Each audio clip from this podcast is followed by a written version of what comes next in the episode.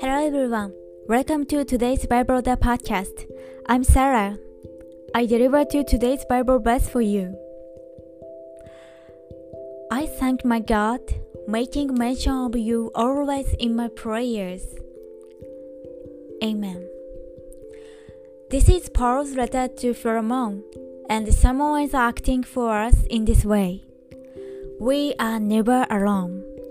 Jesus has always intervened, especially for us. Thank you for listening. Hope you have a wonderful day.